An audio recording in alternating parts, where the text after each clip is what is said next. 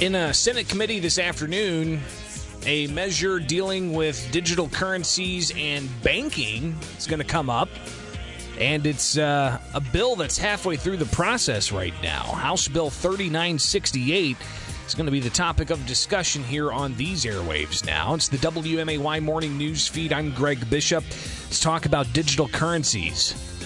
Uh, I love talking about digital currencies. Been following this for uh, years, almost seems like more than a decade now. Uh, the digital currency known as Bitcoin has been out and about, and it's only increased in value by unbelievable amounts uh, and a lot of interest in it. Uh, but are all the safeguards there uh, to keep consumers safe? Uh, what about people who want to be able to work with their bank in order to help manage these things? Uh, we're joined now here on the WMAY morning news feed by Ben Jackson. He's with the Illinois Bankers Association. Ben, thanks for taking time with us this morning. How you doing? Thanks for having me. Appreciate it. So, uh, tell us House Bill 3968. People don't need necessarily a uh, dissertation on what digital currency is. Uh, we can get to that at a later date. Uh, but what does this bill ultimately do for those who do know what digital currencies are? Sure. This legislation, in a nutshell, it allows companies, including banks, to um, handle digital assets assets, and that could be cryptocurrency, that could be non-fungible tokens, any kind of digital asset that an individual uh, investor or bank customer has in their possession. It would allow them to get a special purpose, the bank that is, a special purpose charter um, under the state's trust laws to handle those digital assets and provide through some rulemaking in the future uh, some regulatory structure around uh, handling those assets. So essentially, if I wanted to go out and purchase some digital currency, this legislation would allow me to, if my bank uh, takes up on this, uh, to store my digital currency with the bank. That's right. That's right. As you know, in a lot of cases now, uh, folks um, acquire these digital assets and they may hold them on a you know flash drive disconnected from their computer or some other secure portal online. Maybe, Which is called cold storage. Uh, if people aren't familiar with that, it's called cold storage if you take it offline. But but yeah, uh, they could lose right. that thumb drive. They could lose that hard drive. It could be burned up in a fire somewhere. Right, right. And there there are things beyond just holding the assets that a bank can do or another company can do once they get into this space certainly banks already have kind of the infrastructure in terms of security. Uh, bank banks are really attacked by hackers every day, thousands and thousands of times a minute. When you look at the banking landscape ac- across the country, when compared to a lot of other industries, they have regulatory requirements already in place to make sure that their customers' funds and assets are protected, and they also follow very strict anti-money money laundering laws and work very closely with federal law enforcement to identify digital thefts that already occur with traditional uh, monies. So this seems to me to just really be an extension of those, uh, you know, that security network and that infrastructure that the banking industry already has. We're talking with Ben Jackson with the Illinois Bankers Association here on the WMAY morning news feed at 8:15 and House Bill 3968 passed the House already. No opposition to it, uh, and uh, it would ultimately uh, allow for banks, traditional banks that you know you, you keep uh, a secure safety deposit box. You got some valuables in there. Uh, you've got a checking account, a savings account, maybe a, a different savings account. Uh, this would allow for banks to now have have the option for uh, a possible digital asset account. Uh, uh, ben, eh, this is this is something that you know, of course, people may not be familiar with when talking about digital currencies. Um, in the banking world, uh, is this is this fresh? Is it new, or is this something you guys have been keeping an eye on for years? Well, we've been watching it for years. However, as far as banks' direct involvement in this space, it's it's definitely evolving, and I would say closer to its infancy than uh, really maturity here. There's, there's banks getting into this space now in various ways. There's um, some banks that offer, uh, you know, custodial services, but also like payment processing and security measures for some of the exchanges now that uh, where Bitcoin and other other digital currencies are, are traded. So I would say, you know, in some sectors of the banking industry, there is a little bit of hesitation about the newness of this, that type of thing. But certainly there's other segments of our industry that are very eager to embrace this.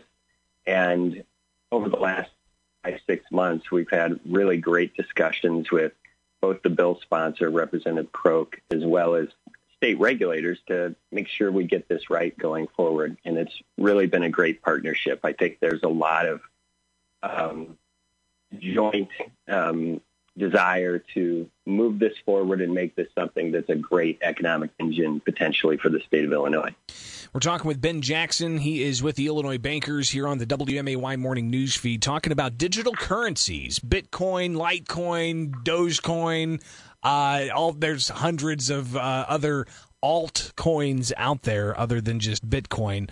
Uh, and I would encourage anybody uh, to do your research before investing. And I am not a financial advisor, uh, but I, uh, I, I do enjoy looking at this space quite a bit uh, when it comes to digital currencies. So House Bill 3968, it's up in a Senate committee after already passing the House. I would imagine uh, we'll see this advance further. but what would this do for the economy in Illinois?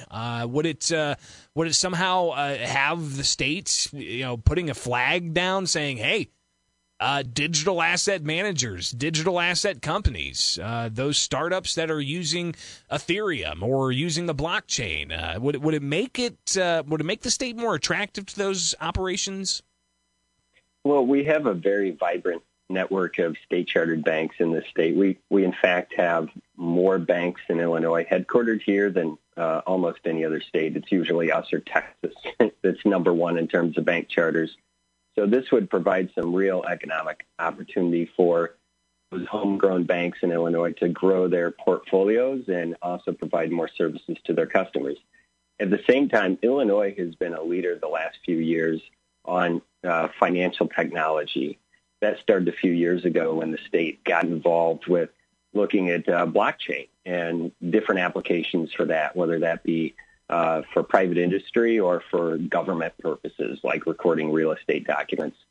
So that created a lot of excitement, especially in the Chicago area, but also downstate, Champaign, and other areas, um, to look at uh, a support structure for financial services companies and financial technology companies, which we call fintechs for short.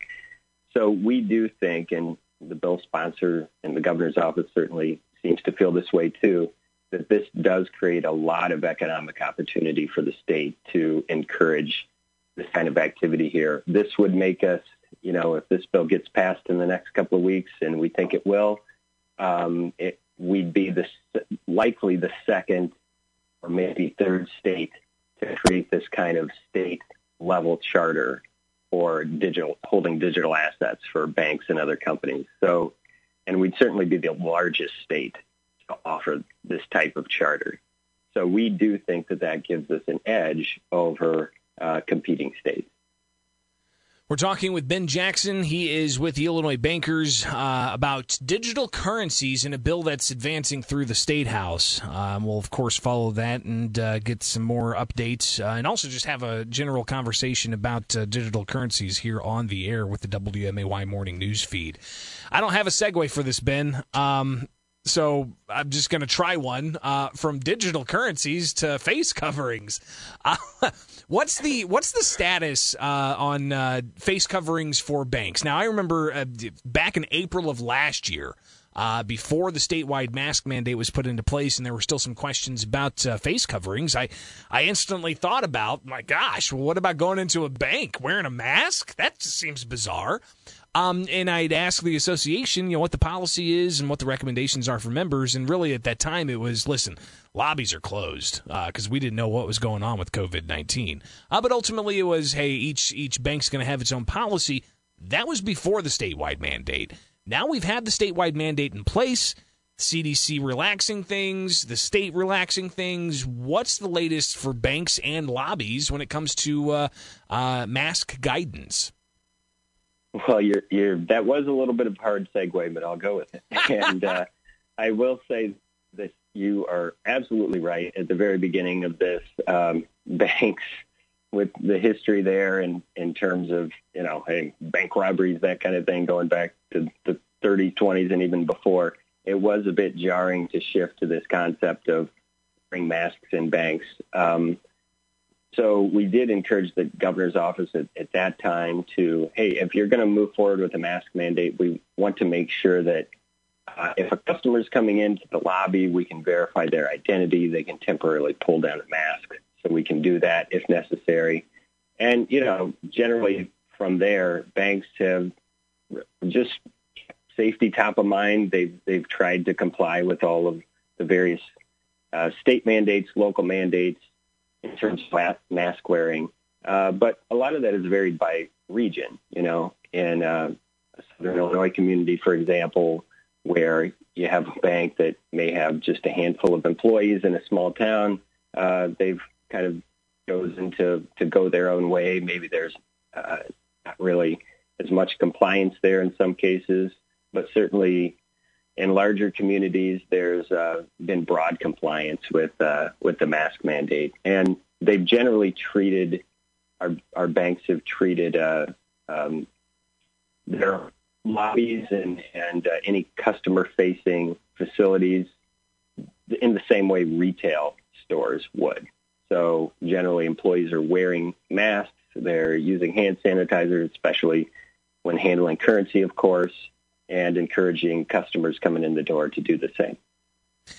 Ben Jackson, the Illinois Bankers, uh, greatly appreciate you taking the time to not just talk about uh, digital currency, but also to talk about masks uh, here on the WMAY Morning News feed. Uh, we'll connect again soon, all right? Sure thing. Thanks for having me.